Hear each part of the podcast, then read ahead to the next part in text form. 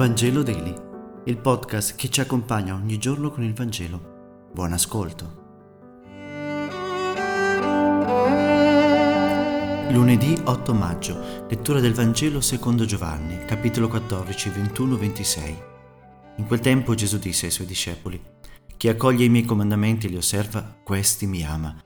Chi mi ama sarà amato dal Padre mio, e anch'io lo amerò e mi manifesterò a lui. Gli disse Giuda, non l'Iscariota, Signore, com'è accaduto che devi manifestarti a noi e non al mondo? Gli rispose Gesù, se uno mi ama, osserverà la mia parola, e il Padre mio lo amerà, e noi verremo a lui, e prenderemo dimora presso di lui.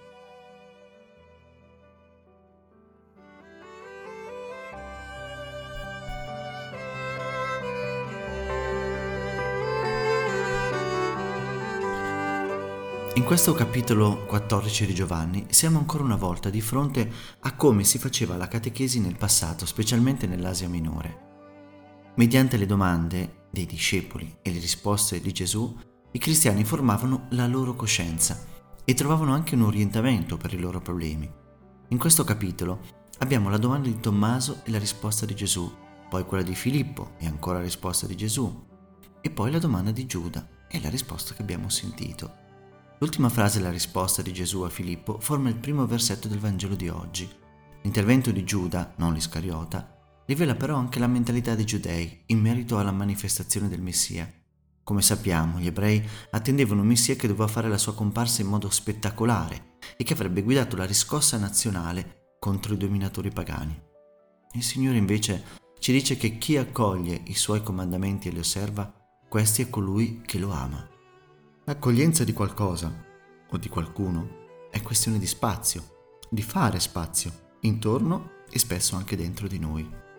Accogliere significa fare il vuoto per poter avere tempo e affetto e desiderio di accogliere qualcuno che è importante per noi. L'accoglienza non è un dovere, è questione di quello che siamo e che siamo chiamati ad essere. Non c'è che un modo per dimostrare di amare, osservare la parola che ci ha donato il Signore. L'amore che è anche un sentimento, si esprime nella concretezza, nelle scelte, nei percorsi che possiamo fare. Inutile dire ad una persona che l'amiamo se non la vediamo mai, né, né ci occupiamo di lei. Il comandamento allora, come dice spesso, diventa l'abito dell'amore. Attenti però, se il comandamento manifesta l'amore, lo concretizza, e non è vero il contrario. Se osservo i comandamenti per abitudine o per paura, questi non susciteranno amore, ma solo abitudini e a volte anche tradizioni, che invece di soffiare lo spirito lo soffocano. Il rischio reale è quello di diventare poi dei fanatici, di idolatrare la regola in se stessa, di sentirci a posto perché osserviamo le norme, invece di vivere l'accoglienza dell'amore da parte di Dio e verso gli altri. Grazie per aver meditato insieme e se questo podcast ti è piaciuto, condividilo con i tuoi amici ed amiche. A domani.